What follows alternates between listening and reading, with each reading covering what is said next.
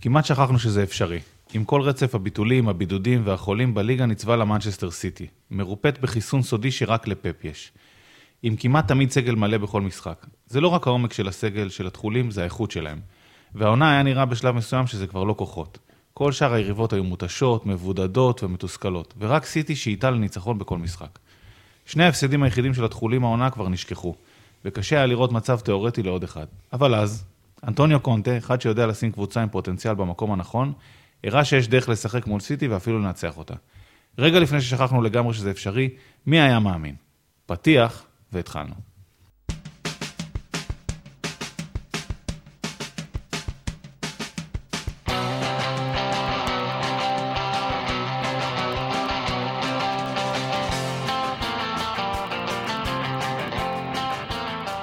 אהלן, מה קורה, מה העניינים? אז כמו ששמתם לב, חמי לא איתנו היום, ואני זה שנאלץ... זה מחליף.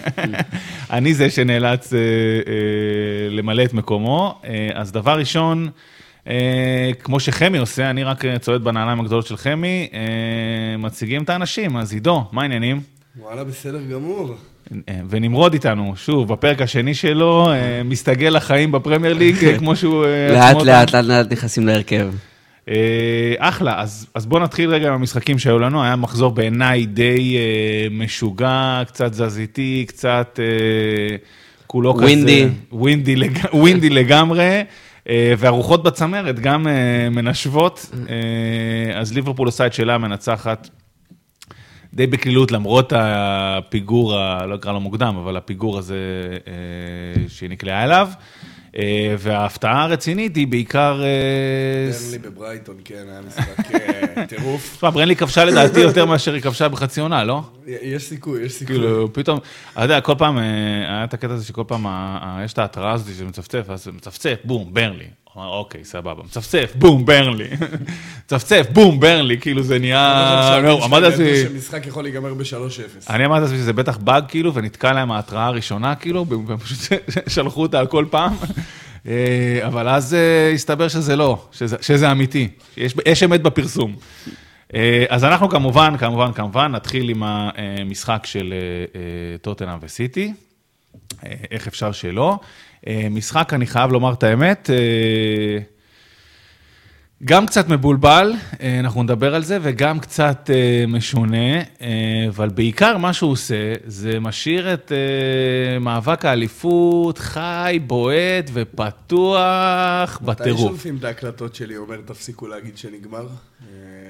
היו כאלה, אני עד. אני לא חושב שאף אחד פה אמר. אני לא חושב שאי פעם אנחנו אמרנו שנגמר, חוץ מחמי שבאמת העיד נכונה מתי שצ'לסי הפסיקה את המומנטום שלה. נכון. אבל חוץ מזה, אז ככה, בואו נתחיל רגע קצת טוטנהאם סיטי, בואו נעשה קצת סדר בדברים. אז טוטנהאם עלתה, אנחנו מתחילים קצת עם טוטנהאם, ואחר כך נדבר על סיטי, טוטנהאם עלתה קצת להגן, יש שיאמרו. עלתה עם המערך בגדול הסטנדרטי שלה קצת מאז שקונטה שם, 3-4-3, קו של 5 בהגנה, בן תנקור שנכנסת ותפסת מקום בקישור כחלק מהצמת קישור, והשלישה הקדמית גם שוב מאז חלון העברות שנהייתה כבר יחסית סטנדרטית, קיין, סון וקולוסבסקי, והיא עלתה בכדי להגן, אני חושב שאגב גם היא, לא הייתה בטוחה שהיא תכבוש גול כזה מוקדם בהזדמנות כזאת, אבל תכף נדבר על זה. קצת נתונים כלליים על היכולת שלה להגן. קודם כל, בחיית החזקת כדור, 28% של החזקה בכדור, נמוך. אגב, למי שואל את עצמו מה זה 28%, זה מתבטא ב-17 דקות בכל המשחק שהם החזקת הכדור. זה דבר ראשון. 29 עיבודי כדור בחצי שלה, זה לא כל כך מפתיע, זה השני הכי גבוה מבין כל היריבות של סיטי העונה, אגב. והיא עמדה כל כך נמוך, והיא עמדה הרבה מאוד בחצי שלה, שאפילו סיטי שלוחצת בטירוף, חטפה, זה היה המספר הכי גבוה של חטיפות כדור בחצי היריבה, שהיה לה, הקודמת הייתה רק אגב וולפס. בעיקר נראה לי אפשר ללכת לצד השני, וכדי להבהיר כמה היא לא הייתה מקדימה טוטנהאם, היא חטפה רק כדור אחד בחצי של סיטי. כן. זאת אומרת, סיטי הצליחה לחטוף 29 כדורים בחצי של טוטנהאם, טוטנהאם חטפה כדור אחד בחצי של סיטי.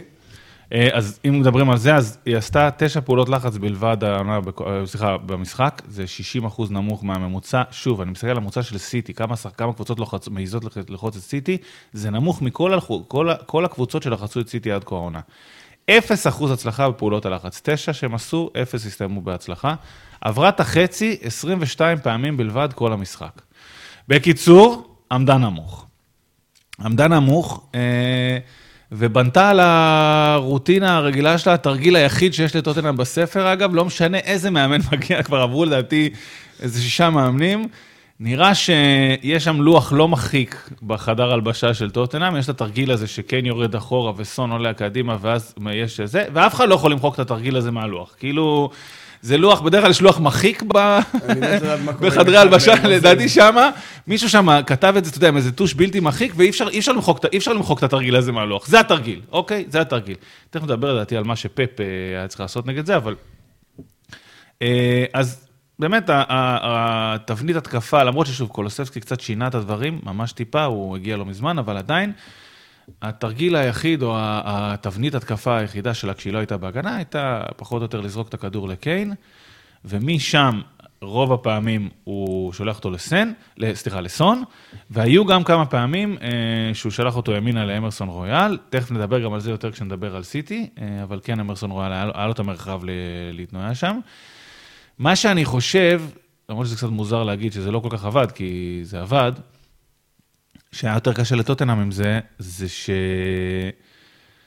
שסון מול ווקר, שבעצם סון הרבה פעמים בורח ימינה, ושם הוא פגש את ווקר, זה לכולם אגב, זה קרב קשה, לשלוח את סון על המהירות, שאתה שולח למישהו עם כדור ארוך למהירות, על שחקן יריב, אז שהוא גם...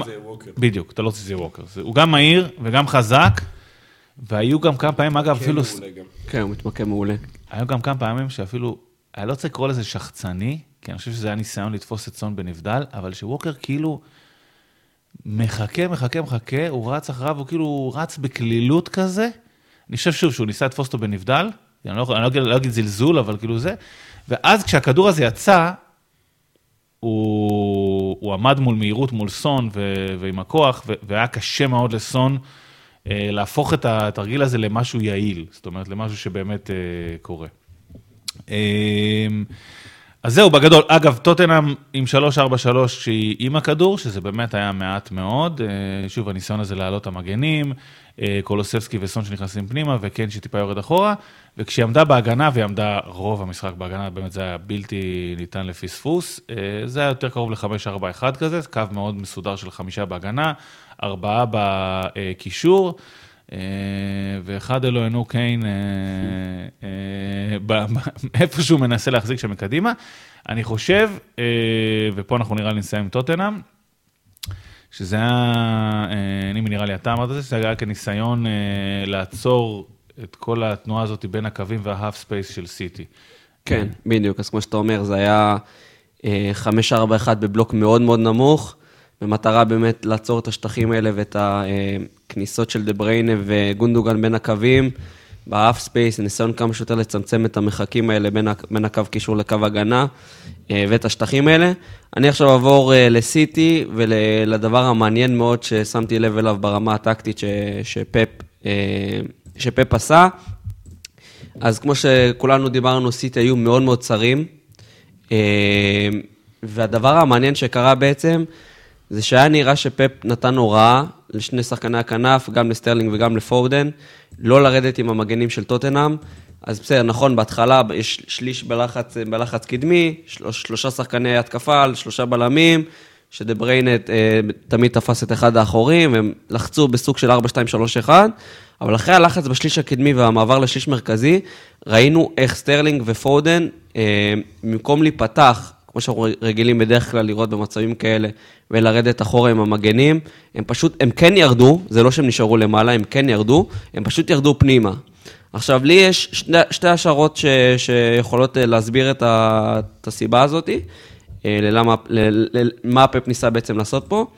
סיבה ראשונה היא בעצם לסגור את השטחים האלה שקיין אוהב לטפל בהם, כמו שאתה אומר, התבנית הזאת של טוטנהאם, שקיין יורד מדרגה אחת לאחור, סון וקולוסבסקי במקרה הזה, נכנסים פנימה ומחפשים לעשות את התנועות האלה בין הבלם למגן, התנועות המאוד מסוכנות האלה. אני חושב שפפ ניסה ליצור איזשהו עומס במרכז המגרש, שגם השלישיית קישור שלו וגם סטרלינג ופודן עם עזרה, שוב פעם, הוא לא בנה יותר מדי על העזרה של סטרלינג ופודן, אבל גם רצה ליצור שם עומס יתר, מה שנקרא, במרכז המגרש, כדי באמת למנוע מקיין את השטח הזה, שהוא יורד לאחור, וכל הרביעה הייתה מאוד צפופה, בדיוק בשביל לסגור את השטחים שסון וקולוסבסקי אוהבים. והמטרה השנייה הייתה לפי דעתי לגרום לטוטנהאם, לעודד אותה, לשחק דרך שני המגנים שלה. חלק גדול מזה שטוטנהאם כל כך בנויה על התבנית הזאת של קיין, שהוא יורד לאחור וסון וקולוסבסקי נכנסים באזורים האלה פנימה, זה כי לטוטנהאם אין מגנים ברמה התקפית שתורמים למשחק שלה, כמו שאנחנו רואים למשל, בשונה ממה שאנחנו רואים למשל בקבוצות כמו ליברפול וצ'לסי, שמאוד תלויות בתמיכה התקפית של שני המגנים שלה, אז לטוטנהאם אין את זה. גם אמרסון וגם ססיניון, ואם זה רגילון, הם לא תורמים מספיק למשחק התקפי של טוטנהאם, ולכן אני חושב שפפ ניסה לעודד אותם, לשחק דרך שני המגנים שלה, ראינו איך אמרסון כל פעם מקבל את הכדור חופשי, אף אחד לא מקבל אותו ממש, הוא מתקדם עם הכדור עד לקצה הרחבת ה-16, רק שם מישהו בא לקבל אותו, ראינו את זה גם בצד השני עם ססניון, שהגול השני של טוטנהאם הגיע דרך ססניון, שהוא קיבל את הכדור חופשי לגמרי, דיאז ממש בלית ברירה נאלץ לצאת אליו ולקבל אותו, כי לא היה מי שיקבל אותו, וזה מתח שם את כל הגנת סיטי, אז פפ לקח פה אפרוץ' מאוד מאוד מעניין. חייב להגיד, אני חושב אני מסכים מה שאמרת, אבל אני חושב שהאפרוץ' הזה לא 100% עבד. לא, ברור שהוא לא עבד. הוא הרבה יותר זה נתן לטוטנהאם את היכולת לצאת למתפרצות, כי היה להם כל הזמן שחקנים בנויים על הקו. כן, שזה כאילו בעצם מה שנמרוד אומר שהוא ניסה לעשות, אבל לדעתי, אני אגיד לך מה אני חושב שפה הייתה באה. כאילו היה נראה לי במשחק הזה, שזה לא קבוצה של פאפ, לא הייתה שליטה כל כך, זאת אומרת, גם אם הוא יוצא למלכודת הזאת, שאני מסכים למרות שיש מצב שזה מה שהוא ניסה לעשות, הרבה פעמים הוא מוציא אותך למלכודת, כמו קלופ אגב, ואז הוא פועל, ואז הוא חונק אותך, אבל פה זה לא היה. לא, פה זה נראה כאילו הוא מוציא אותך למלכודת, ואז כאילו... ויאללה, פאק, שכחתי... כן, שכחתי לסגור את זה אחר כך. היה בלבול מוחלט, אף אחד לא יודע מי מקבל את מי במצבים האלה. כן, זה גם מאוד מאוד לא אופייני, הרבה מזה גם לדעתי תקפית, בגלל המגנים שעלו כל כך, לא היה... זאת אומרת, זה לא רק שסטרלינג דומה כשהוא שיחק בשמאל, לא היה למטה, אלא גם קנסלו, שאתה עוד מעט תרחיב עליו, גם הרבה פעמים לא באזור שלו, בגלל זה גם אמרסון רואה על דוגמה, עם הרבה יותר שטח. כן, כי הם היו מועצרים, כל הרביעה היו מועצרה. נכון, לעומת ווקר שלא עולה כל כך הרבה, למרות שהוא גם המשחק הזה עלה כמובן, אבל הוא לא עולה כמו קנסלו שמשחק, כאילו, משחק כנף. ווינגבק, כן. שונה לגמרי, נותן המון המון שטח לאמרסון רואה, וגם ראו את זה מבחינת... המשחק של סיטי דרך הקווים, שהלך המון דרך הקווים התקפית. סיימו עם 37 קרוסים. רוב המחצית שנייה, אבל רגע, גם על זה אני רוצה לדבר, כי הם במחצית שנייה קצת נתקעו. אבל בואו נתחיל רגע בבסיס. סיטי עולה עם 4-3-3, business as usual, another day in the office, לא משנה איזה זה נקרא, אין חלוץ, החלוץ המדומה זה ברנרדו סילבה, יורד אחורה, מחליף מקומות עם גונדואן, זה כבר די רוטינה קבועה, אגף שמאל התחילו, קנסלו מן הסתם כמגן, ואז פודן בכנף שמאל, וסטרלינג בימין. כמו שנמרוד אמר, זה בעצם היה רוטינה גבוהה, ואחרי זה דקה 17, לדעתי משהו כזה פחות או יותר, איפשהו שם בין 15. זה רוטינה גבוהה למול קו של 5, חשוב לציין, כי בדרך כלל הם כן עם רגל הפוכה מסכים. נכון, מסכים. שוב, כדי למתוח את ההגנה שלך. זה גם קורה, אבל הרוב, ופאפ עושה את זה המון, שאחרי 20-30 דקות שזה לא עובד, השחקן עם רגל על הקו מול 5 בהגנה, הוא מחליף את זה ומשנה. כמו שעשה מול טוטנהאם. כשזה לא הולך, הוא מאוד מהר חוזר לעצמו. ואז אבל, אז האגף שמאל התחיל להיות, וואו, סופר יעיל וסופר פעיל. כאילו סטרלינג וקנסלו שם, קנסלו ביום התקפית, לא מדבר רגע על הגנתית, אגב, גם הגנתית, יש לו מלא מאבקים הגנתיים מוצלחים, כאילו, אבל אני חושב שכל ההתעלות ההגנתית הזאת, במיוחד, אגב, הוא התעלה הגנתית, אני מתחבר למה שנמרוד אמר, כי לא היה לו עזרה באגף, אז הוא היה צריך הרבה פעמים לעשות ברור. יש לו הרבה יותר מאבקים מאשר יש לו במשחק המוצא, והרבה יותר... וכל זה, אגב, כשטוטנהאם נמוכה, רצח. אבל במשחק שהם מבודדים אותך לסיים עם 7 תיקולים מוצלחים מתוך 7 ניסיונות, לסיים עם 91% הצלחה במאבקים הגנתיים, זה מרשים בטירוף. זה מרשים, אגב, גם כ... זה מראה כמה הוא היה לבד באגף, אגב. ברמה הגנתית, ברמה הגנתית.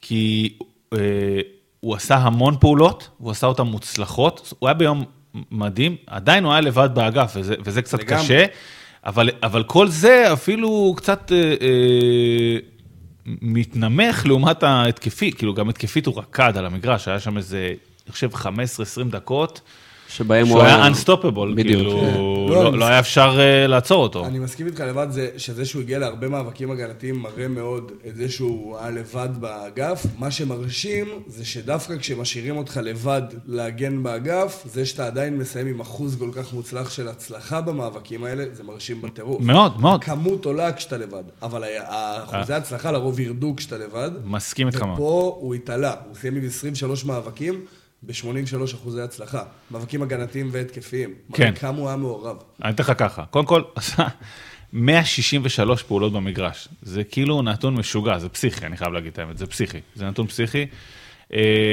6 איומים לשער, הכי הרבה על המגרש, רק שתדע, כאילו, שתהיה בעניינים. 2 למסגר וגם. כן, 12 מאבקים הגנתיים, 11 מוצלחים, אגב, הכי הרבה בסיטי מאבקים הגנתיים, 11 מוצלחים, זה אומר 92% הצלחה במאבקים הגנתיים, זה גם אחוז פסיכי, כאילו, זה... קנסלו היה ביום טוב, בואו נסכם, כאילו. עוד פעם, אז היה שם איזשהו שלב, שמה שאני חושב שהם ניסו לעשות, זה הרבה פעמים כן לעשות את הדאבלים האלה, שיחקו די במערך לא מאוזן או לא... אסימטרי. אסימטרי. בשמאל הם עובדים על הדאבלים האלה בין סטרלינג לקנסלו, או דריבלים של שניהם. אגב, גם סטרלינג היה ביום טוב שם בצד שמאל. וכשהם מסתבכים, כדור ארוך לימין לפודן, זה לא עבד. לדוגמה לדעתי, זה ניסיון כן להסיט רגע את כל כובד המשקל, זה לא עבד. עשו את זה, אם אני זוכר נגד ליברפול המון, בידודים לפודן, שמנסים להגיע, לתת לו להיות רק עם השחקן שלו, זאת אומרת, רק על ססניון, ולתת לו להיות באחד על אחד שם עם שטח. הם עושים את זה המון, נותנים עומס על צד אחד, ואז מעבירים לצד של פודן. עם ליברפול, דרך אגב, זה קרה הפוך. פודן היה בקו שמאל, נגד ליברפול, והם העבירו את כל כובד המשקל לצד ימין, ואז כל פעם העבירו לו כדור. עבד הרבה פחות טוב, וגם עובד לרוב הרבה פחות טוב, כשפודן עם רגל הפוכה. ולא מחז. מחז עוד יכול לעשות את זה עם רגל הפוכה. פודן יותר מתקשה עם רגל הפוכה. שזה מה שאמרתי באמת, כמו שאתה אומר, וזה המדעתי, זה גם היה נראה יותר טוב שמחז נכנס, כי זה יותר מתאים לסגנון משחק של מחז, לבודד אותו עם הרגל ההפוכה, מאחד על אחד מול המגן, ועם פודן זה פחות עבד, כמו שאמרת. אבל רגע, תכף נגיע למחז מחצית שנייה.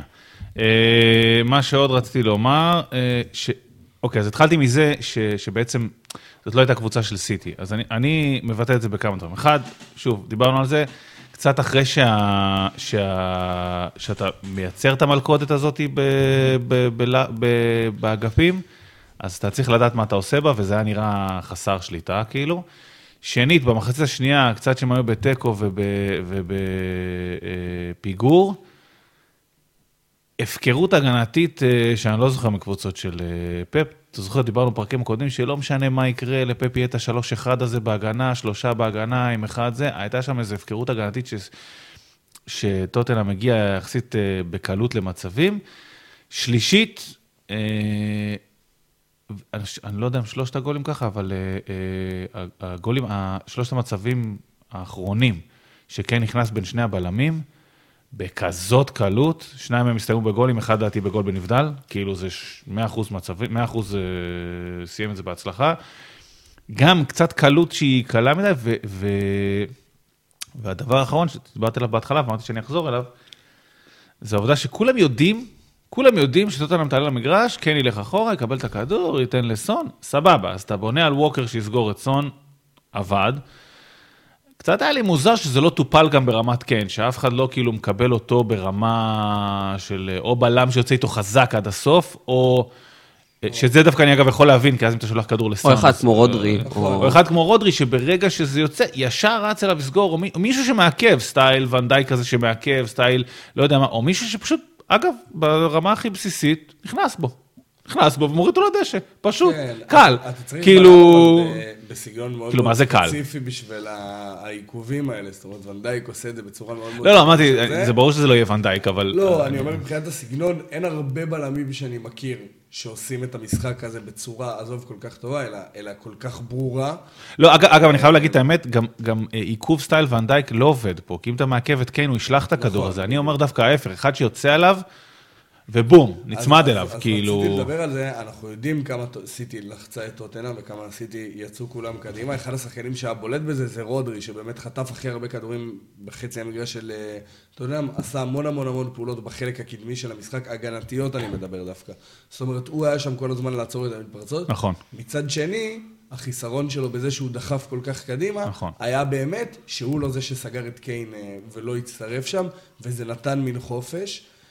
והשאלה שאני מעלה פה, כי אתה אמרת את זה, של הפקרות הגנתית, זה שאלה, כי מצד אחד אני ראיתי את זה וגם אמרתי לעצמי, זאת הפקרות הגנתית מה שקורה כאן. מצד שני, סיטי ישבה על טוטנהאם כל כך קדימה, כל כך הרבה, ולא נתנה לטוטנהאם כמעט לצאת. כן, אבל... זה נכון שמאחורה היא לא השאירה, ובבחינת אחוזים, הכמות מצבים שטוטנהאם הגיעה, לעומת כמה שהיא ניסתה להגיע, היא מטורפת, זאת אומרת, טוטנהאם מגיעה בקלות למצבים כשהיא יצאה. אבל בסוף, אם אתה נותן למשחק הזה להיות משחק 20 פעמים, טוטנהאם לא כובשת שלושה. אחי, אבל סבבה, אבל פפ אף פעם לא משאיר את זה לידי מקרה. אני אשאל אותך, רגע, לידי מקרה, כי הכמות מצבים שסיטי יצרה בזכות הסגנון הזה. לא, אבל זה גם בזכות מה שנמרוד אמר, בזכות הריווח, סליחה, הצפיפות הזאת על הקווים, זה... זה קצת מעלה להם את הסיכויים להוציא מזה מצב. אני שאלת לך שאלה פשוטה. אם הייתי שאלת לך לפני המשחק, איך טוטנהאם משחק? 1-1 היית מתאר, 7 אחורה, 3-4-3 הזה, תלך לקיין, תוציא את סון, כאילו היית הכי, אומר לי את מה שקרה במשחק, 1-1. אין ספק. עכשיו, אם אני ואתה יודעים להגיד את זה, ונמרוד יודע להגיד את זה, פפי יודע גם להגיד את זה, אחי, בסדר? אז הייתי מצפה שזה יהיה מטופל יותר טוב. אנחנו הרבה פעמים מחמיאים לפאפ, ונותנים לו את הקרדיט. לא ראיתי טיפול במשהו שהוא כאילו ברור ב-100% שיקרה. על זה אני מסכים ב-100%. מה שאני מדבר עליו זה על השלב במחצית השנייה, שבו זה הרגיש כאילו זה כולם למעלה, ויאללה בוא נשיג את הניצחון הזה, וכאילו השאירו איזה 2-3 שחקנים לבד. על זה אני מדבר. פאפ כן עושה את זה. זה מבחינתי ההפקרות ההגנתית שאני מדבר עליה, שאני מקבל את החלק שנמרוד אמר על החוסר חיפוי בכנפיים שלא טופל במהלך כל המשחק, על זה שלא היה שם אף אחד עם קיין, אני מסכים לגמרי, יצר המון בעיות לסיטי, אני כן מדבר מבחינתי על מה שאני מקבל, על זה שהגיע שלב שבו סיטי שלחה כל כך הרבה שחקנים קדימה וניסתה לשבת על טוטנהאם, וזה עבד ברוב המשחק, אני לגמרי מסכים איתכם שהחורים שפפ יכל לטפל בהם יותר טוב, זאת אומרת, פפ לא יוצא מבחינתי, בטח לא מושלם, הוא לא יוצא טוב מהמשחק הזה, אבל ההפקרות ההגנתית הזאת לקראת סוף המשחק כשסיטי פשוט יצאה קדימה, היא משהו שאני מוכן לקבל כשקבוצה כמו סיטי, בהפרשי הרמות בין סיטי לטוטנהאם, מגיעה לפיגור בשלב מאוחר או אפילו למצב של טקו שזה כמו הפסד. אגב, מה שבאמת שינה את התמונה פה, זה שבמחצית השנייה, השחקני הכנף של טוטנהאם, במיוחד קולוסבסקי, שינו את התנועות שלהם. בגלל שסיטי ישבו והיו כל כך צרים, אז קולוסבסקי חיפש לרווח, וגם סון מדי פעם חיפש לרווח, פחות חיפשו את התנועות פנימה, וזה מה שעצר באמת את כל הכאוס הזה בהגנה של סיטי, ואת כל המצבים האלה, ואת כל השטחים של קיין בתוך הרחבה, כי קולוסבסקי לוקח, מכל מקרה פנימה, הוא מרווח החוצה, וסון טיפה מרווח, ואז הם מושכים את המגנים, והבלמים גם ככה יצאו כבר מהמקום שלהם, כדי לצאת גם, למשל, בגול השני של טוטנהאם. דיאז היה צריך לקבל את ססניון, כי לא היה מי שיקבל אותו, וזה מה שעצר את השטחים האלה לקיין, וראינו פעם אחר פעם, את קיין לבד ברחבה, זה קרה בגול השני, זה קרה דקה אחרי זה, כמה דקות אחרי זה, שהוא היה ב1-1 מול אדרסון, זה קרה גם בגול שפסלו לו, ובגול שלא פסלו לו, זה אומנם הוא לא היה לגמרי פנוי ברחבה, אבל הוא כן מצא בסוף את ה... קיבל את הזמן. וזה בעיקר היה מטורף. מה זה? שהוא הצליח להתפנות בכזאת קלות ברחבה בגול השלישי.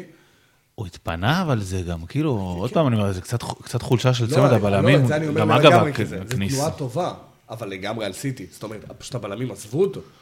זה ממש... אני אומר, היה קצת קל מדי. קל מדי, זה הרבה פעמים, אתה יודע, אתה שומע את הביטוי הזה, זה קל, קל מדי, כאילו, זה ככה זה הרגיש, כאילו, זה קצת היה קל. אז אני מסכים איתך, נמרוד, סליחה, היו שינויים במחז השנייה, בואו נדבר עליהם רגע.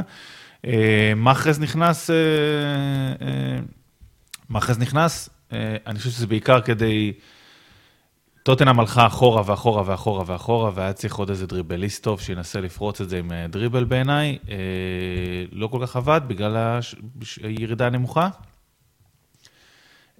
ואצל טוטנהאם הם כן עשו את האדפטציה הזאת של לשלוח את השחקנים האלה לכנף, כדי לנצל את החורים האלה של סיטי.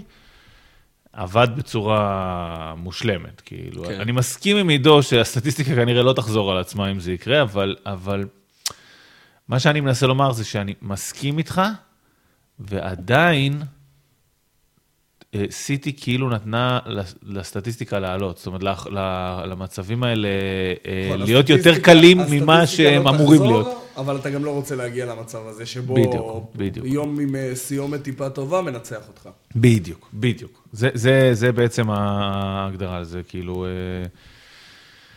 אז אני חושב שפה דווקא לשם שינוי קונטה מקבל ציון יותר גבוה מפאפ, זאת אומרת, קונטה עשה את האדפטציות היותר טובות מחצה שנייה, פאפ הלך על מה שהיה לו לעשות, שזה להכניס את מאחרז ולקוות לאיזה דריבל טוב שיגמור את זה, מעבר לזה אני לא זוכר מצבים ממש טובים של סיטי במחצה שנייה.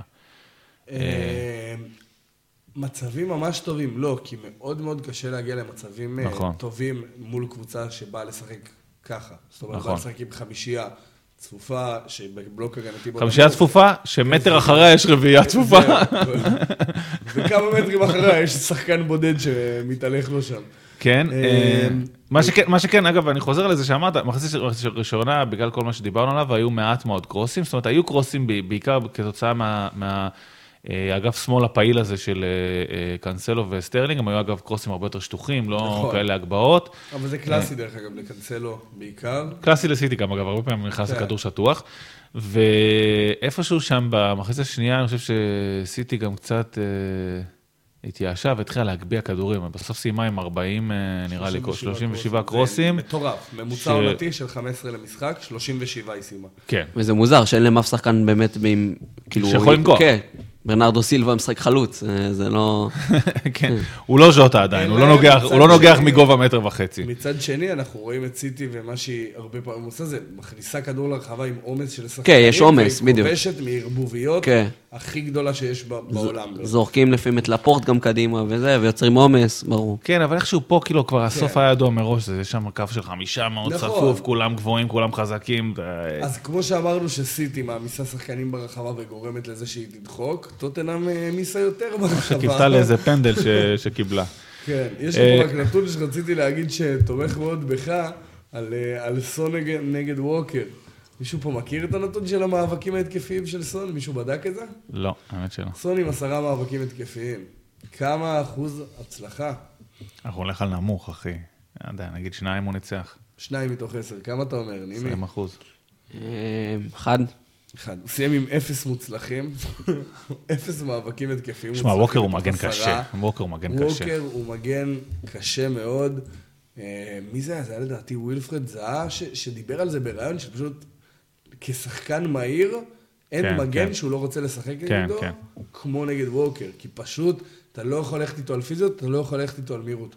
זה נכון, התקפית, הוא לא שם כמו טרנט, ולא שם כמו ריס ג'יימס, ולא שם כמו קנסלו בטח, אבל הוא מגן הגנתי מדהים, עם עיקום מעולה, ובאמת... אני אומר לך, סתכל על זה, אחר כך יש 2 מצבים, שבהם כאילו סון מתחיל את התנועה שלו, ווקר, רואים את זה בעיניים, קולט אותו, ורץ בקלילות כזאת, זאת אומרת, אני אתן לזה להיות נבדל, שזה לא נבדל, הוא כאילו משלים את הפער, וסון לא איזה שחקן איתי, כן? כאילו בוא, הוא משלים את הפער, בקטע זאת אומרת, אחי, ביאסת. טוב, אז... אני חושב שהדבר הכי טוב שיוצא לנו מזה, זה שמאבק האליפות נפתח. טוטנהאם לאט לאט, איכשהו בציפורניים, בשיניים, מטפסת למעלה, ונראה לי נעבור למשחק הבא. אנחנו הולכים על יונייטד לידס או צ'לסי? יונייטד לידס אמרנו, נכון? מנצ'סטר יונייטד לידס. אוקיי. אוקיי, סבבה. דרבי היונייטדים. אז יאללה, מנצ'סטר יונייטד, לידס יונייטד, לכולנו פה. בואו נתחיל עם שמה. קודם כל, אני שם את זה קצת, זה משחק של פיפה, כן. משחק של פיפה שאתה בוחר את המזג אוויר הקשה, כאילו, לא זוכר איך קוראים לו, הסטורמי, כאילו,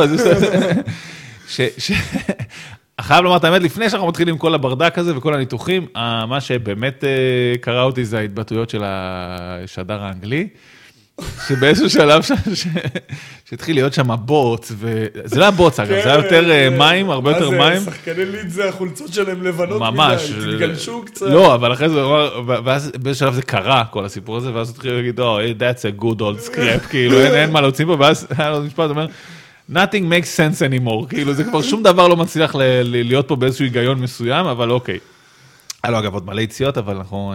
שדרים אנגליים, דרך אגב, זה רמה אחרת. כן, במיוחד פיטר דרורי, שהוא השדר המרכזי של המשחקים האלה. אז ככה, בואו נתחיל רגע קצת עם יונייטד, בסדר? כן, אז ראינו כרגיל את ה-4-2-3-1 שרגניק מעמיד, רק שהפעם ראינו אותו בצורה קצת שונה. ראינו שבדרך כלל שרשפורד משחק כרגל על הקו ב-4-2-3-1 וסנצ'ו בצד שמאל, יונייטד משחקת את ה-4-2-3-1 בצורה רחבה יותר, זאת אומרת שגם רשפורד וגם סנצ'ו מרווחים יותר, ושואו, במקום לעשות את העקיפות, נכנס דווקא יותר פנימה, את התנועות שלו יותר פנימה. הפעם ראינו משהו שונה, ראינו קודם כל את לינגארד משחק בצד ימין, וגם לינגארד וגם סנצ'ו נכנסו המון פנימה, זה היה 4-2-3-1 מאוד צר, עם המון חילופי מקומות, כרגיל, סנצ'ו ולינגארד מחליפים ביניהם מקומות, זה גם קרה בין סנצ'ו ורשפורד, רק שהפעם זה גם מתאים יותר לסגנון של יונייטד, ששני השחקני קו שלה זה שחקנים שהם שחקני קו, אבל הם שחקנים עם יכולות של פליימקרים, ובגלל זה הם היו גם מאוד צרים. עוד דבר מעניין שהיה אפשר לראות, זה היה שפוגבה, ששיחק כאחד משני הקשרים האחוריים, שיחק ממש כמו... כאילו קשר 8 בחלק מחוליית, משלישיית האמצע של קישור, ולא בדרך כלל כמו שאנחנו רואים אותו, שהוא כן אומנם עולה וכן מצטרף, אבל לא בצורה כזאת, ובמיוחד לא בנטייה כזאת ברורה לצד שמאל, כאילו ממש אמצע שמאל ב-4-3-3, זה היה ממש בולט, וזה היה מעניין מאוד לראות את כל החילופי מקומות, את לינגארד נכנס פנימה, ואת סנצ'ו נכנס פנימה, ואת פוגבה לוקח אמצע שמאל, ורונלדו אפילו בורח לפעמים לקווים, וברונו לפעמים משחק כחלוץ שני, זה היה ממש המון חילופי מקומות ביונייטד, זה משהו שלא ראינו יותר מדי, וזה גם יצר המון מצבים. אני חושב שזה ספוילר קטן, קשור ללידס ומה שהיא עשתה, כל החילופי מקומות האלה, תכף נגיע לזה. כן. ושוב ווואן ביסאקה רווחו יותר ועשו יותר עקיפות ממה שאנחנו רואים בדרך כלל מהמגנים של יונייטד, שזה גם זה. בעיקר שואו מבין השניים. בעיקר שואו, שגם זה משהו שאנחנו לא הרגענו לראות מיונייטד לאחרונה. אז רגניק באמת הלך פה לקונספט שונה וכן ניסה ליצור פה תבניות שונות בתוך ה-4-2-3-1 שלו, לדעתי זה עבד. אז אני אגיד לך מה, אני חושב שכן, עוד פעם, המשחק באיזה שלב קצת נהיה בלגן, בגלל כל המזג אוויר המשוגע הזה, אז היה קשה לשפוט את זה לאורך משחק שלם, אבל אני כן חושב שזה... בגלל איזה מזג אוויר משוגע, בגלל שתי קבוצות די משוגעות. כן, תכף אנחנו מגיעים לזה, אז אני אגיד ככה, אני רוצה להסיף, כי דיברנו על זה גם בפרק האחרון, יונייטד כן לדעתי, לטעמי יותר לחצה הפעם, היא עשתה בעיקר לחץ אחרי איבוד כדור, והיה לה עוד הבזקי לחץ גם על חוליית ההגנה של יונייטד. אני בזמנו לפני כמה פרקים לתחנות דיברנו על זה, אמרתי שזה הבנק לחץ של, או התקציב לחץ של רגניק, הוא כאילו יודע שהוא לא יכול להציא מהקבוצה הזאת לחץ כל הזמן כמו שהוא אוהב, אז הוא בוחר איפה להשקיע את התקציב שלו, הוא יודע שיש לו תקציב נמוך והוא חייב להשקיע אותו איפשהו, אז כן אחרי איבוד כדור הם כן ניסו לעשות את זה, טעמי הפעם יותר טוב, וכן היה מצבים שאני חושב שהיה טריגרים בהגנה, בעיקר אגב על השוער, אני חושב שהכדור הגיע לשם, על אחד הבלמים, שהם כן נתנו את הפרס הזה. זה היה נראה הרבה פעמים כמו, כאילו, ברונו רץ כמו זה משוגע שם קדימה, אבל אני כן חושב שזה היה טיפה יותר מתואם. באיזה שלב התיאום כבר קצת נשבר שם. יותר מזה, שנייה רק, אני אוסיף שיותר ממתואם. בפעם הראשונה עונה, אני יכול להגיד, מבחינתי, שראינו לחץ שמכוון לכיוון מסוים, ולא לחץ סתם כדי ללחוץ. זאת אומרת, אנחנו מכירים את זה עם קלופ שעושה את זה בין הטובים בליגה, פפ גם, שאתה לוחץ כדי שקבוצה שנגדך תניע כדור למקום מסוים, ויונייטד באמת, כמו שאמרת לשוער, עשתה את זה המון. אם לא יודע, אם שמת לב במחצית הראשונה, מלייר השוער פשוט איבד כמות קיצונית של כדור. די גדולה, כן. ויונייטד, מנצ'סטר יונייטד כל הזמן דחפה את לידס להניע כדור אליו. אני מסכים. שזה פעם ראשונה שראיתי את זה ממוקד, וזה היה בסך הכל יפה מאוד לראות.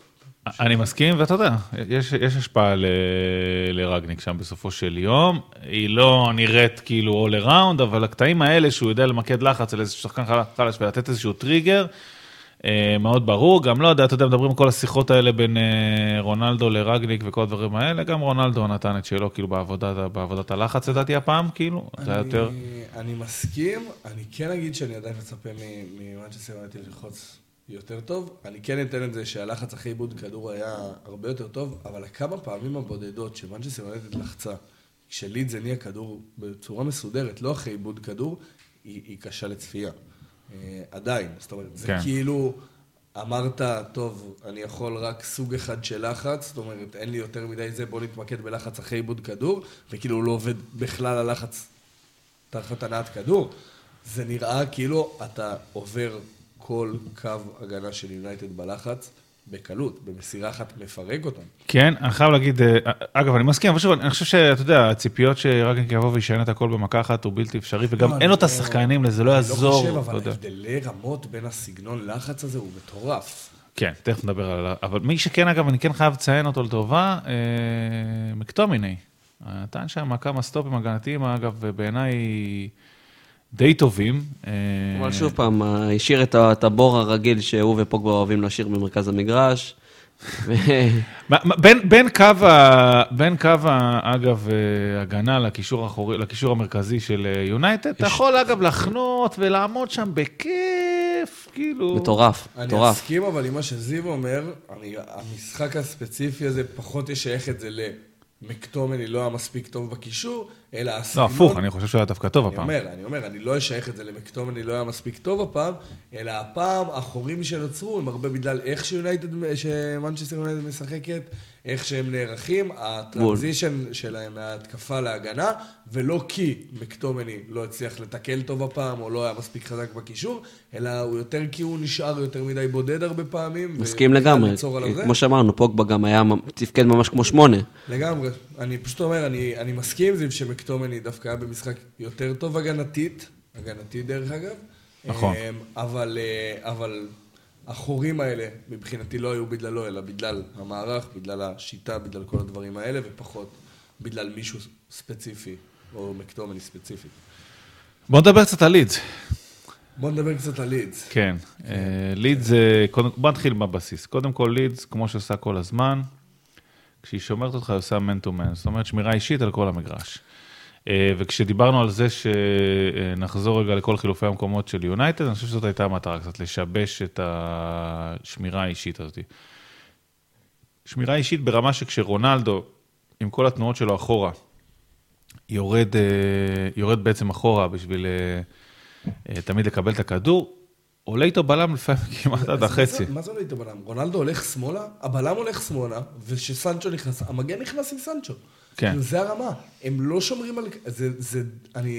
דיברנו על זה נגד צ'לסי, אמרנו שזה עבד יפה לפני המון זמן, לדעתי זה היה חודש וחצי, חודשיים כבר, ולדעתי זה היה הפעם האחרונה שדיברנו על ליד, זה יכול להיות שאני טועה, אבל דיברנו על זה שהם עושים man to man, ושזה עובד יפה מאוד עם החילופי מקום, זה היה תקופה עוד שצ'לסי שיחקה ב5 בהגנה, והיה תמיד החילופי מקום בין ריס ג'יימס לשחקן כדף בימין וזה, ודיברנו על זה שככה לידס לא מאבדת את השחקנים.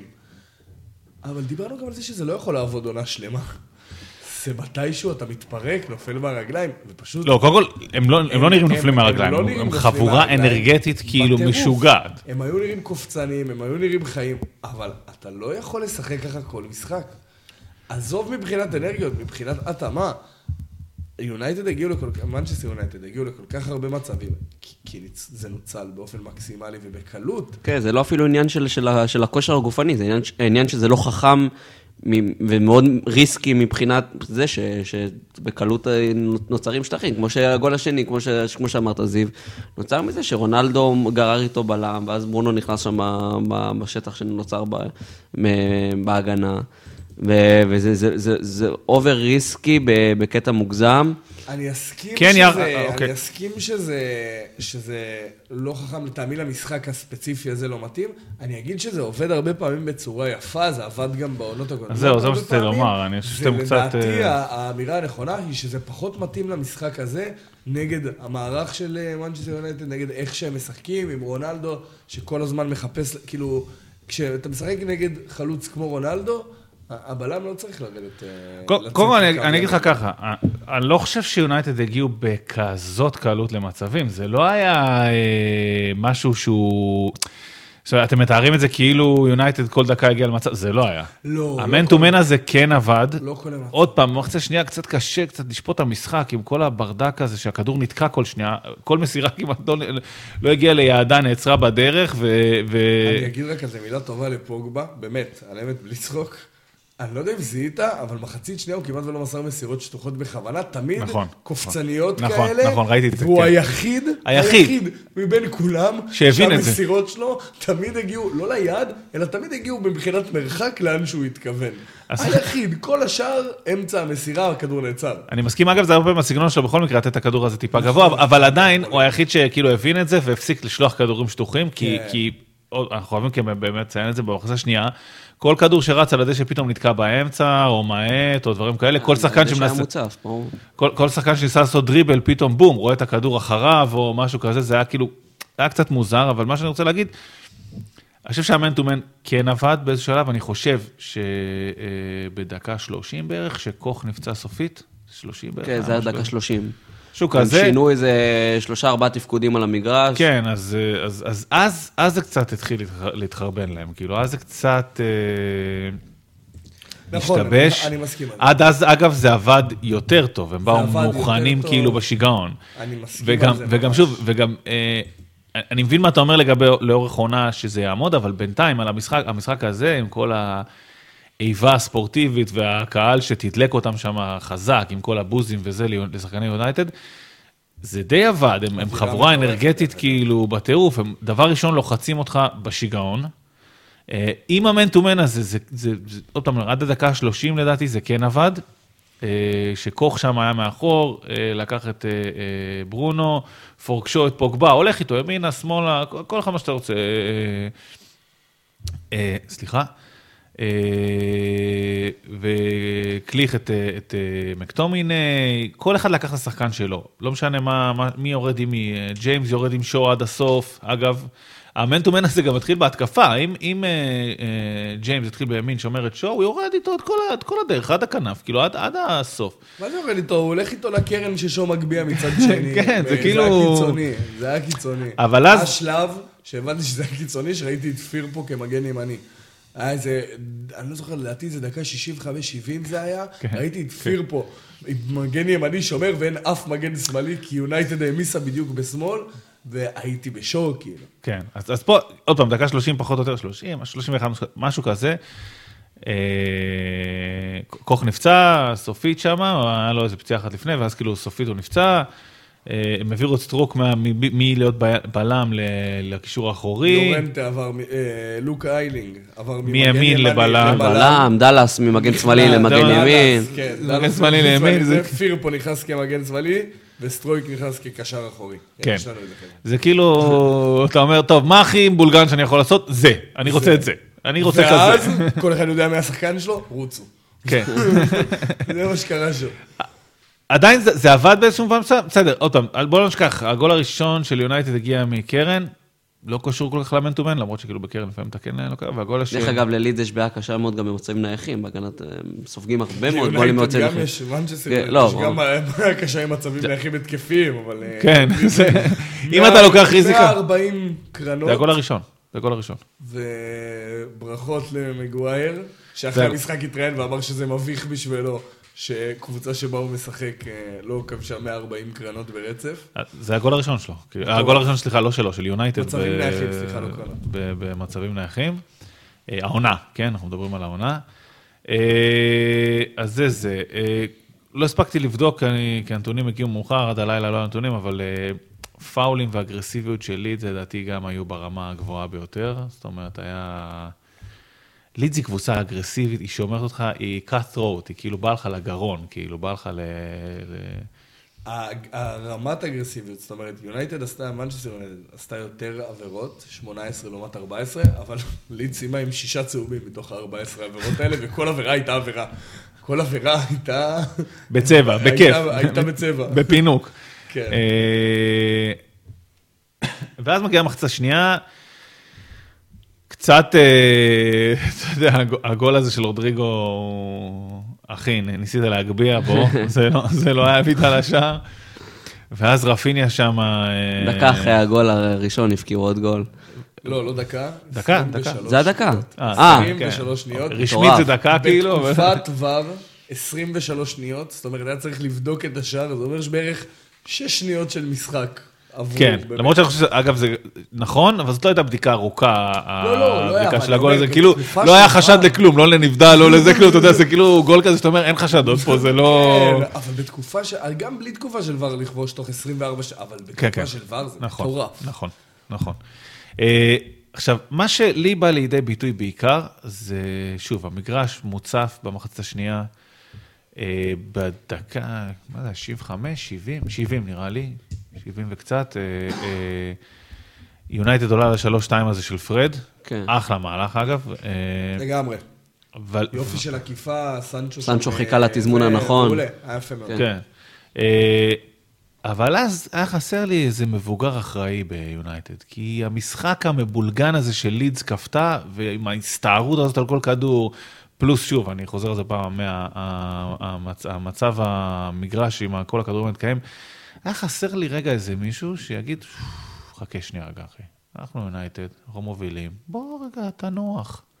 אגב, זה לא חייב להיות גם מישהו ספציפי אחד, זה יכול להיות, זה אמור להיות לפי דעתי, משהו קולקטיבי, שאתה יודע, שקבוצה צריכה לדעת לשלוט רגע, להרגיע, מובילה, זה גם לא מפתיע שיונייטד קבוצה שלדעתי מאבדת הכי הרבה יתרונות, לאחר שהיא עולה ליתרון, בלי סוף מאבדת את היתרון הזה, וקבוצות חוזרות ומעולה בקלות, הרבה בגלל זה שהם לא יודעים להרגיע את המשחק, כמו שאתה אומר, זה לא חייב להיות רק שחקן אחד ספציפי, זה אמור להיות עניין לדעתי. זה איפשהו שם אגב מרכז קישור לדעתי, והמרכז קישור הזה לא יודע להניע כדור. זה נכון שזה לא חייב להיות שחקן ספציפי, אבל כשראיתי את המשחק ואני הסתכלתי על זה, אני חושב שאמרתי, רשמתי לעצמי, זה באיזה דקה 80, פול סקולס, פשוט זה מה שרשמתי.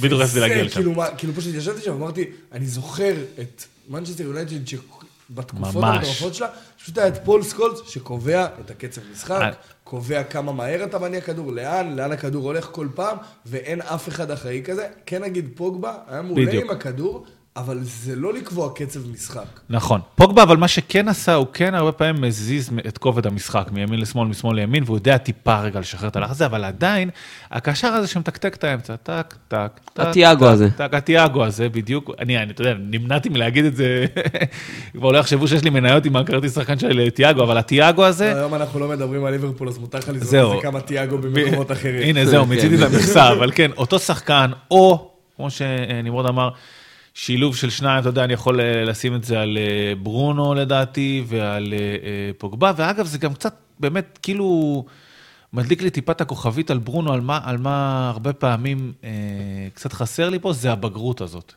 כי ברונו, משהו תורם לקבוצה, אי אפשר לקחת ממנו, אבל הרבה פעמים כאילו פתאום את הבגרות הזאת, ואתה דיברת על פול סקולס, אז אתמול אמרתי למרות שהדבר, זה אולי המאפיין הכי רחוק מיונייטד של פרגוסון שיש. הרוע הזה, שאתה מוביל 3-2, ואתה יודע שאתה עכשיו, תמות לא תיקח להם את הכדור, תמות לא, אתה לא, עזוב, אתה לא, עזוב, זה נגמר 3-2, עזוב. עזוב, שנייה לעצור. עזוב את זה שזה נגמר 4-2 בסוף. שזה יפסיק להיות משחק של... קוסט טו קוסט. בדיוק. שלא ימשיכו לרדוף, כי בכל זאת, מנצ'סטר יונייטד, קבוצה שאנחנו יודעים כמה המעבר שלה מהתקפה להגנה הוא בעייתי מאוד, אז למה שהם ימשיכו להכניס את עצמם למצב הזה שהם צריכים כל פעם לרדוף אחרי שחקני לידס כשיוצאים קדימה במתפרצות וכאלה, במקום להיות מסודרים, מאורגנים? כן. אז זה מה ש... אז אני חושב, אגב, וגם שזה מתאפיין לאורך העונה. חסרה לה את הבגרות הזאת. את הקטע הזה של להוריד הילוך, והנה, עשיתי את זה כפאוזה, כאילו, כהדגמה, להוריד הילוך ולתת להניע את המשחק. גם בגרות וגם שקט נפשי. בדיוק, נכון, נכון, מסכים. קבוצה לא שקטה, קבוצה ממש לא שקטה. וכשאתה משחק עם לידס, עם כל הטירוף הזה שלה, אתה בכלל נגרר לחוסר שקט הזה. טוב, אבל, עוד פעם, בנימה אופטימית, הם מסיימים 4-2, וגם הם, כמו טוטנהאם, כמו שדיברנו, מטפסים קדימה. בסופו של יום, מאז שרגניק הגיע, הם מטפסים. כאילו, הם כן, חזק בתמונה לצ'מפיונס. קל. הלאה, למשחק הבא. לעוד אחת שמטפסת, סלש גולשת למעלה, ואז עוד פעם מטפסת. לא, אז מטפסת, ואז גולשת למעלה, ולמטה, ואז מטפסת, ואז גולשת למטה. אפשר לקרוא לזה בועטת בדלי של עצמה, אבל יאללה, צ'לסי. למי שלא הבין, זאת צ'לסי. צ'לסי פלאס, גם משחק די מעניין. אני חושב ככה. חייב להגיד, היה מחזור עם מלא משחקים מעניינים. ממש. אני בשבת רציתי לשלוח הודעה, חבר'ה, אולי נעשה שנייה ליברפול נוריץ' במקום, דרך אגב, באתי להגיד על מנצ'סטר יונייטד לידס, כי אמרתי ליברפול נוריץ' היה מעניין, היה שם הרבה דברים לדבר, וזה אפילו לא נכנס לליינאפ. מסכים. זה כמה היה לנו... מסכים. של מחזור. האמת? אני, משחק נהניתי בטירוף, כאילו, נהניתי בטירוף. דרך אגב, אפילו משחק כמו וולפס לסטר, היה משחק לא רע בכלל אתמול. אם יצא לכם לראות קצת, היה משחק טוב. אז אני ראיתי ממש קצת ממנו, ולא הספקתי, אבל וואלה, נהיה כיף, היה מחזור כיף. אז צ'לסי פלאס, נתחיל קצת עם פלאס, פלאס... טוב, באתי להגיד שפלאס עושה קצת משהו שונה, אבל גם צ'לסי עשתה משהו קצת שונה הפעם, אבל בכל מקרה בואו נתחיל עם פלאס. פלאס מערך 4-2-3-1, לא אופייני לה בכלל, בדרך כלל עולה ב-4-3-3, אולי זה קשור לעובדה שגלגר לא יכול לשחק נגד צ'לסי, שזה גם כאילו איזו הזיה שחשבתי שקורית רק בכדורגל הישראלי, שיש לך את הסעיף חוזה הזה שאתה לא יכול לשחק נגד הקבוצה ההיא, אבל אוקיי, קורה. אולי זאת הסיבה, זה בחוד, גם לא אופייני, אוליסה מתחתיו כעשר, גם לא אופייני, ניסיון... היו בימין. גם לא אופייני. נכון, כאילו, קצת ברדק כזה, אגב, זה לא נראה ברדק על המגרש, הם עמדו יפה, 4, 2, 3, 1, מסודר. המון שינויים. כן, כן, אבל זה עבד, מסודר זה היה. אני חושב, אגב, שכמו שאני חושב הרבה פעמים, שהם פשוט התכוננו למשחק אחר. הם התכוננו לשלישיית בלמים של צ'לסי, ואני חושב שהניסיון היה שגם זה, גם שלאפ מימין, סליחה, איו מימין ושלאפ משמאל, הלחצו את הנעת הכדור של שלושת הבלמים של צ'לסי. רק מה, צ'לסי לא שיתפה פעולה, צ'לסי בא במערך אחר, אבל תכף... דווקא חשבתי לגמרי אחרת. כן? כן. אז איך זה קרה בפועל? מה הייתה הכוונה של זה? אני דווקא חשבתי... שהם ממש התכוננו למערך של 4, ובגלל זה זהה ואוליסה שיחקו באמצע, ושאם הם היו משחקים נגד שלישיית בלמים, אין סיכוי שאוליסה לא היה בימין וזהה בשמאל כדי לנצל את הבן מגן לבלם, ששני השחקנים שאתה משחק אליהם היו בימין כאילו, זה לא בן אדם שאתה רוצה לשלוח לשחק, זה שלאפ גם לא בן אדם שאתה רוצה לשלוח לשחק, כשאתה רוצה לשחק דרך הקווים, וזהה ואוליסה כאילו הכי מתאים לשחק נגד זה בקווים האלה, כאילו אמרתי, אשכרה, כשראיתי את ההרכב, הייתי כזה, מה הם, כאילו, אמרו מראש, הם צ'לסי עומדים לפתוח ב4 בהגנה. קודם כל, צ'לסי כבר פתחה שם פעמיים ככה, אבל... לא, אני דווקא חשבתי שמה שזה היה ניסיון, זה לייצור לחץ בצדדים, כאילו, ואז לדחוף את הכדור פנימה, אבל גם הסברה שלך היא... לא, זה מטורף כמה כל אחד יכול לחשוב בדיוק על נקודה ספציפית שתתאים לו למחשבה שלו, וכאילו, שתי הנקודות הן כאילו, הן הגיוניות לגמרי, גם מה שאני אמרתי, גם מה שאתה אמרת, כאילו שונה לגמרי גם. בכל אופן, מה שזה כן עשה זה, אוקיי, צ'לסי עלתה ב4, כבר אמרנו את זה, אבל מה שזה כן עשה זה, כן תרם מאוד ליכולת של פלאס ללחוץ את הקו האחורי של צ'לסי, ולבודד שם את ג'ורג'יניו ולגרום לו להרגיש מתוסכל מאוד ובאיזה כלוב כזה. עם לחץ של כל הרביעה הקדמית הזאת, איזה לחץ, היו, שלאפ ואוליסה, ייצרו שם איזשהו בלוק שלוחץ. אבל בואו נעבור לצ'לסי. שהשלישייה היותר אחורית מביניהם, זאת אומרת, אוליסה הולך לרוב על ג'ורג'יניו, שלאפ והיו על המגנים, זהה בין הבלמים שם, נותנים לצ'לסי קצת להניע כדור בין שוער לבלמים, אבל צ'לסי מאוד מאוד חסומה מבחינת מעבר לזה, ברגע שחסמו את ג'ורג'יניו... הרבה יותר קשה לה להניע את הכדור בקו של 4 ולא בקו של 3. בקו של 4 ברור, אבל זה שהם שיחקו בקו של 4 והיה להם שני בלמים רק, וגם ג'ורג'יניו היה חסום, ובגלל שהיה להם רק שני בלמים, אוליסה לא היה חייב להצטרף לזה, ללחוץ את הבלמים, פשוט השאיר את צ'לסי מנוטרלת לגמרי מבחינת הנעת כדור. אז תדבר על כל מה שאמרתם. אני חושב רגע, בדיוק רק לנקודה הזאת, אני חושב שגם בגלל שאנחנו רגילים לראות את ג'ורג'ינו משחק ליד קנטה, בדרך כלל ליד קובצ'יץ' כדאבל פיבוט, זה הרבה יותר נוח לו והרבה יותר קל לו להשתחרר מלחץ במצבים האלה ולהשתתף יותר בענת הכדור, כשהוא אחורי בודד, הרבה יותר קשה לו באמת להשתחרר מהלחץ, וראינו את זה במשחק הזה. אז בואו נעשה סדר. צ'לסי שיחקה 4-3-3, קו אחורי די מוזר, 4 בלמים, זאת אומרת, אוקיי, 2 בלמים ושניים ששיחקו כמגנים, אבל קריסטיאנסן מימין ומלנגסר משמאל. הם בלמים בטבעם. בתארז הם בלמים, כאילו. אז קו אחורי שמורכב מ4 בלמים, שלישייה באמצע, ז'ורג'יניו כ6, קנטה ופוליסיק. בתפקיד 8 שלהם. 8 שונים. כן, 8 שונים. הם מביאים דברים אחרים, אגב. לא רק מביאים, אלא גם בעוד פוליסיק הוא 8 שיותר קרוב ל10. נכון. קנטה הוא 8 שיותר קרוב ל6. נכון, למרות שכאילו הפעם קנטה משך נורא קדימה. קנטה מאוד משך קדימה, אני מדבר מבחינת הניסיון של מה כל אחד צריך להביא למשחק. די דומה למה שכאילו קלופ עושה עם אליוט, שכאילו הוא סוג של חצי אגף כזה. נכון, אבל פוליסיק עושה המון את מה שקרטיס ג'ונס וזה עושים בליברפול, שזה להוביל את הכדור קדימה, אנחנו נרחיב על זה, וקנטה עושה, היה המון, נקרא לזה דבריינה של סיטי בשלישייה, של להצטרף ללחץ כזה ו... כן, כאילו הוא קצת פחות דבריינה בתכונות אחרות של המסירה ושל הנעת כדור, אבל כן, אבל כן. ושלישייה הקדמית, זייך מימין, אברץ משמאל, גם שמאל שנכנס כזה הרבה פנימה, ולוקאקו בחוד. לוקאקו? הוא שיחק? היה לה נייר בהרכבים. מה שקרה? אני לא שמתי לב. תכף נבדוק כמה נגיעות היו לו בכדור, דעתי לא הרבה. היה לו שמר סי, 7 נגיעות בכדור ב-90 דקות משחק, זה הכי נמוך מאז שאי פעם ספרו, 0 איומים, 0 כדורים שהרוויח, 0 מאבקים הגנתיים, 2 נבדלים, 14 מאבקים... שלא תגיד שהוא לא עשה כלום. מדי פעם הוא עמד בנבדל, 0 דריבלים, 14 מאבקים התקפיים, כן, אבל, לי יש אבל למה... מה, ל-14 מאבקים התקפיים האלה? לא, בכלל, על המעורבות שלו. ב-29% הצלחה, רובה מאבקי גובה. אופה. דיברנו על זה. כן. אוקיי, אבל שנייה, רגע, לפני אני חושב שלוקאקו הוא תוצאה של משהו, ומה שבעצם קרה, גם צ'לסי עם 4 מאחורה, שוב 4 בלמים, לא מגנים קלאסיים, זה מה שאני בא לומר, שעושים את התנועה הקלאסית ויודעים לשחק כדור. שלישייה במרכז ושלישייה קדמית, ואני חושב שלוקאקו הוא תוצאה של זה שהנעת הכדור של צ'לסי הייתה מאוד מאוד פגומה. עכשיו, התחלתם טיפה להרחיב על זה, אבל גם היה איזשהו פער בנקודה הזאת שהם לא מניעים כבר עם 3 בלמים.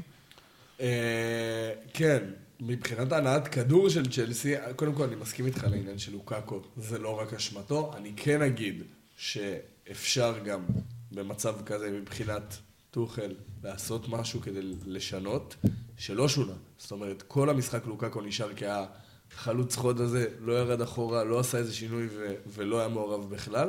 מבחינת הנעת כדור באמת, צ'לסי לרוב אנחנו מכירים את הנעת כדור של המגנים עולים מאוד מאוד גבוה, 3 בלמים מרווחים מאוד, יוצרים ביניהם חמישייה של 3 בלמים הדאבל פיבוט, איך שאתה תמיד אומר נימי, שמצטרפים לשלישייה הזאת, יוצרים קו של 3-2, ואז השני מגנים אפילו טיפה יותר קדימה, ויוצרים הנעת כדור רחבה עם רודיגר שמשחק כדורים ארוכים ועוד שנייה כדרכים על זה. ושני מקרים שנכנסים פנימה בהאף ספייס. בדיוק.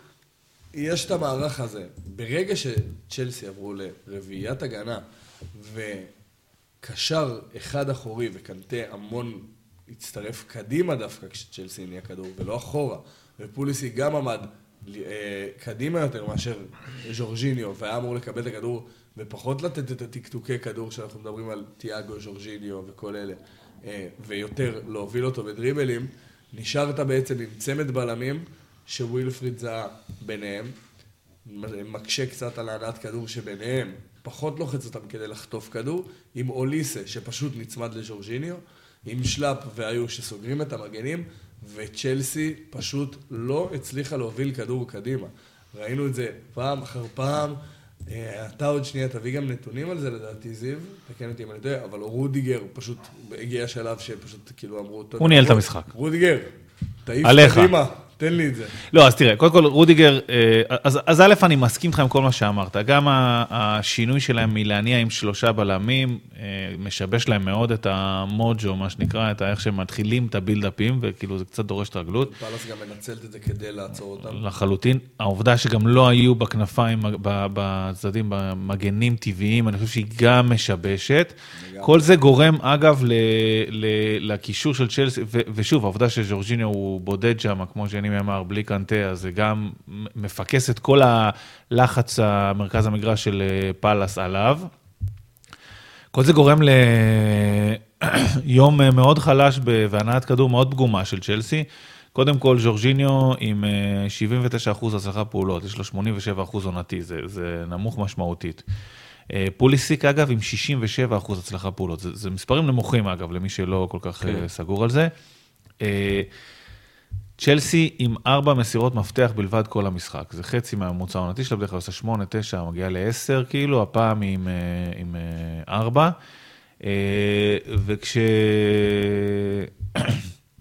כשהנעת הכדור שלך לא עובדת, אז מה שנשאר לך זה כל מיני דברים שאתה יודע לעשות גם ב3 בלמים, אבל אתה כאילו עושה אותם גם עכשיו, שזה בעצם רודיגר, דיברת על זה. אז רודיגר בתכלס לקח את הכל עליו, זאת אומרת, מה זה לקח? נראה לי שזה היה כבר איזשהו כוח המציאות. קודם כל, 92 מסירות, הכי הרבה בקבוצה, 93% הצלחה, זה עוד יחסית איפשהו שם הסטנדרטי לבלם, כי הרבה פעמים בלמים מניעים מאחור, וזה סטנדרטי. מה שעוד אבל היה... סטנדרטי לבלם זה גבוה לבלם שמשחק כדורים ארוכים לרוב אנחנו מדברים, נכון, אבל זה בסך הכל סטנדרטי. אז שים לב רגע לזה. צ'לסי מסרה 16 כדורים, סליחה, 40 ומשהו כדורים ארוכים, 47, אם אני לא טועה, משהו כזה. 16 של רודיגר, זה מלא. 35% מסך המסירות הארוכות של צ'לסי. זה היחידים שראיתי אותם מתקרבים לדברים כאלה, זה בדרך כלל שוערים שמרחיקים כאילו קדימה. מבחינת אחוז הצלחה במסירות ארוכות, הכי מטורף שראיתי אי פעם, 88%. זה משוגע, כלומר, זה כדורים שהוא נתן אגב על רחבה לרחבה הרבה פעמים כמעט, והוא כאילו מגיע לאוורץ, ללוקאקו, לזייך, כאילו הוא מגיע 88% הצלחה בכדורים ארוכים, זה גבוה מאוד. זה הכי מטורף שראיתי בלי ונדייק. היו לו 22, זה לא הבעיה, ונדייק לא נותן 16 במשחק, זה הנקודה, זה כאילו אחוז גבוה עם כמות גבוהה. כן, וגם רוב הזמן הכדורים הארוכים שלו, הם אותו דבר חץ ארוך לסלאח, ואצל רודיגר זה קצת יותר מגוון. כן. לדעתי שני מגוונים, רודיגר פשוט עושה את זה הרבה, ונדייק דווקא מחפש את שני הצדדים, אני אגיד, כי גם מאנה... מחפש הרבה את סלאח, אבל כאילו... כן, אבל... יש לך את צלח בו. כן, הוא מחפש גם את מאנה, אבל זה כאילו יותר... כולם מחפשים הרבה את צלח. כן. לא, זה נכון, אבל אני מסכים, פה זה היה יותר מגוון, זה היה לזייך ימינה, זה היה לאוורץ שמאלה, זה היה ללוקאקו למרכז, זה היה פה כאילו איזושהי פריסה של הכדורים, ושוב אני אומר, גם לוונדייק יש אחוז הצלחה גבוה, אבל לא פעם הוא עושה את זה 6-7 פעמים במשחק, פה לעשות את זה מ-16, שילוב של הכמות והאיכות, הוא ממש הפך להנעת הכדור המרכזית. הכמות כאילו זה קיצוני. 16 זה קיצוני. זה קבוצה מסוימת, זה לא נורמלי. כן, זה קיצוני. מבחינת מסירות... המון באמת על מה שאמרנו על הנעת כדור, כמה הייתה תקועה, שאתה צריך שהבלם שלך ימסור 16 כדורים ארוכים. מבחינת מסירות לשליש האחרון במגרש. בסדר, אומנם באיזשהו שלבים פלס עמדה נמוך, ואז רודיגר טיפה יותר עלה, אבל הוא נתן 22 מסירות לשליש האחרון של המגרש. זה כמעט 30% מסך המסירות של צ'לסי לשליש האחרון במגרש. זאת אומרת, הוא לבדו אחראי ל-30% מהפעמים שהכדור נכנס לשליש האחרון של המגרש. בטח לא בלמים, אבל שחקני הגנה הם פחות אלה שדוחפים לשליש, זה יותר שחקני קישור שאמורים לסיים במספרים גבוהים כאן, זה מדהים. אז אני חושב שהנעת הכדור הייתה הרבה עליו, הרבה מאוד עליו. שזה דרך אגב, גם בשלושה בלמים אנחנו רואים את זה המון, כן, רודיגר הוא בעיקר מוציא לפועל עם הכדור מהבלמים, זה פשוט הפך לקיצון גדול במערך של הארבע בהגנה, ובמשחק הספציפי הזה. כן, עוד כלי שצ'לסי השתמשה בו, זה היה מאוד בולט גם, זה הרבה את זייך בצד ימין. אברץ בצד שמאל לא עבד טוב, אני חייב להגיד את האמת. אברץ רגיל לקחת מהאמצע הרבה פעמים שמאלה, למשוך, אבל כשהוא צריך לשחק ממש כשחקן כענף על צד שמאל, זה לא עבד. אז רציתי לדבר על זה, באמת, אברץ אנחנו מדברים, אני ואתה מדברים תמיד איך הוא אוהב לשחק עם הגב, הרבה פעמים כשהוא משחק את החלוץ מדומה, שהוא משחק בעיקר על מיקום, וזה פחות המשחק של השחקן כענף. הוא סיים עם כפול ניסיונות דריבלים מבדרך כלל, עם פי 1.5 מסירות, הוא איבד הרבה יותר כדורים, הוא הרבה יותר שיחק עם הפנים קדימה, והוא לא שחקן מהיר מדי שזה מאוד מאוד מתאים לו. ובטח שלא עם רגל על הקו. בדיוק, והוא מאוד מאוד מאוד שחקן שמנצל את החוכמה שלו מבחינת מיקומים, מבחינת השיטה, ובקו שמאל הוא פשוט לא הצליח לעשות את זה, כי הוא כל הזמן נתקע לקבל כדור מול המגן, ואז פשוט ניסה לשחרר כדור. לוקאקו, שנשמר בצורה טובה מאוד המשחק, לא היה שם לקבל את הכדור, מלנג שר, לא המגנת כפי שאתה מצפה לקבל כדור, וקאי אברץ, אם אתה כבר משחק איתו בכנף, אתה לא יכול לשחק איתו בידודים, כמו שאמרנו על פודל. גם בידודים וגם כמו שאמרת, מלנג שר לא עוזר לו ממש, אז זה כאילו ממש, הוא לא הדריבליסט הזה שיקח כדור על הקו ויתחן את הקו, הוא כאילו צריך גם הרבה פעמים עזרה, הוא צריך את השחקן הזה שמשחק לידו, שנותן את הדאבלים הקצרים האלה, שראינו אותו עושה מלא פעמים, מלנג שר זה לא האיש שיבוא לעזור לך. וזה לא שהאברץ היה פחות מעורב, זאת אומרת, הוא עם כפול מאבקים התקפיים מהממוצע העונתי שלו, עם 20 מאבקים התקפיים זה המון. הוא עם, זאת אומרת, כל הנתונים שלו גבוהים, אבל באחוזי הצלחה הרבה יותר נמוכים, כי זה פחות מתאים לו. הוא לא שחקן שצריך לקבל את הכדור 50 פעם במשחק. הוא צריך לקבל 10 ולתת את הנגיעה הזאת לשחרר, לשחק חלוץ מדומה, וזה הוא עושה יפה בסך הכל. אני מאוד מעריך אותו שם, בכנף שמאל, לא עבד, בטח לא בסגנון ובדרך. לא בקונסטלציה הזאת. ומוזר עוד שבכלל פוליסיץ' שהוא כן מתאים לשחק בקו, הוא זה שדווקא ישחק באמצע, וכאילו... אמרתי, אברץ לדעתי לא מתאים לשחק בשלישיית קישור לטעמי, פחות מוזר לי שפוליסיק פתח באמצע, יותר מוזר לי שאברץ פתח בשמאל מאשר שפוליסיק פתח באמצע. פוליסיק כבר כאילו נהיה קצת סטנדרט שהוא פותח. לברון ג'יימס של הכדורגל. זה היה, כן, זה... הכי לא קשור ever, כאילו אם יש איזה ביטוי לא קשור, זה הכי לא קשור. זה הבנתי, למה, מה ההסבר מאחורי זה? זה סרטון שרץ כבר איזה תקופה ארוכה, של איזה 3 אמריקאים עם חולצה חתומה, שהם מוכרים או משהו כזה את החולצות, ואז אחד מסביר, קריסטיאן פוליסיק, כן, הוא בן 22, משווים אותו כבר לרונלדו ומסי, הוא הלברון ג'יימס. הוא משחק כחלוץ זה, ואז המשפט שנתפס שם זה שהוא הלברון ג'יימס של הכדורגל. של הכדורגל, אתה מבין? הוא הלברון ג'יימס של הכדורגל. לא רונלדו, לא מסי, לא אמבפה, לא אילנד, לא, אתה יודע. משווים את פוליסיק לרונלדו ומסי, כשפוליסיק רק בן 22, זה לטענתם.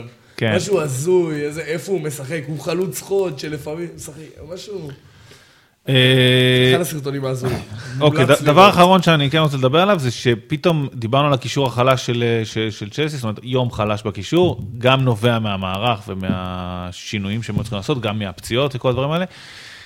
אחר כך מתבצע במחצית השנייה איזשהו חילוף משולש, וקובצ'יץ' נכנס, ואני חושב שברגע היה ניתן לראות, שפתאום כל מה שהיה חסר בקישור, לא הכל, בסדר, חלק ממה שהיה חסר, מבחינת הענת כדור, קובצ'יץ' נתן שם איזה, ממש, באפס זמן, איזה 2-3 כדורי עומק קדימה, שפתאום כל ההנעת הכדור, שדיברנו על זה עם רודיגר, ומה שחסר עם ג'ורג'יניו וקנטה ופוליסיק, וכל מה שקרה שם, פתאום בום, קובצ'יץ' בא ומניע את הכדור קדימה בצורה חמה, גם כדורים נהדרים. אני אשלים רגע, רובן לופטוס-צ'יק נכנס לקשר האחורי, ומרקוס אלונסו נכנס למגן שמאל, שזה דרך אגב עזר מאוד לאברץ, ובכללי לצ'לסי. שם הגיע הגול.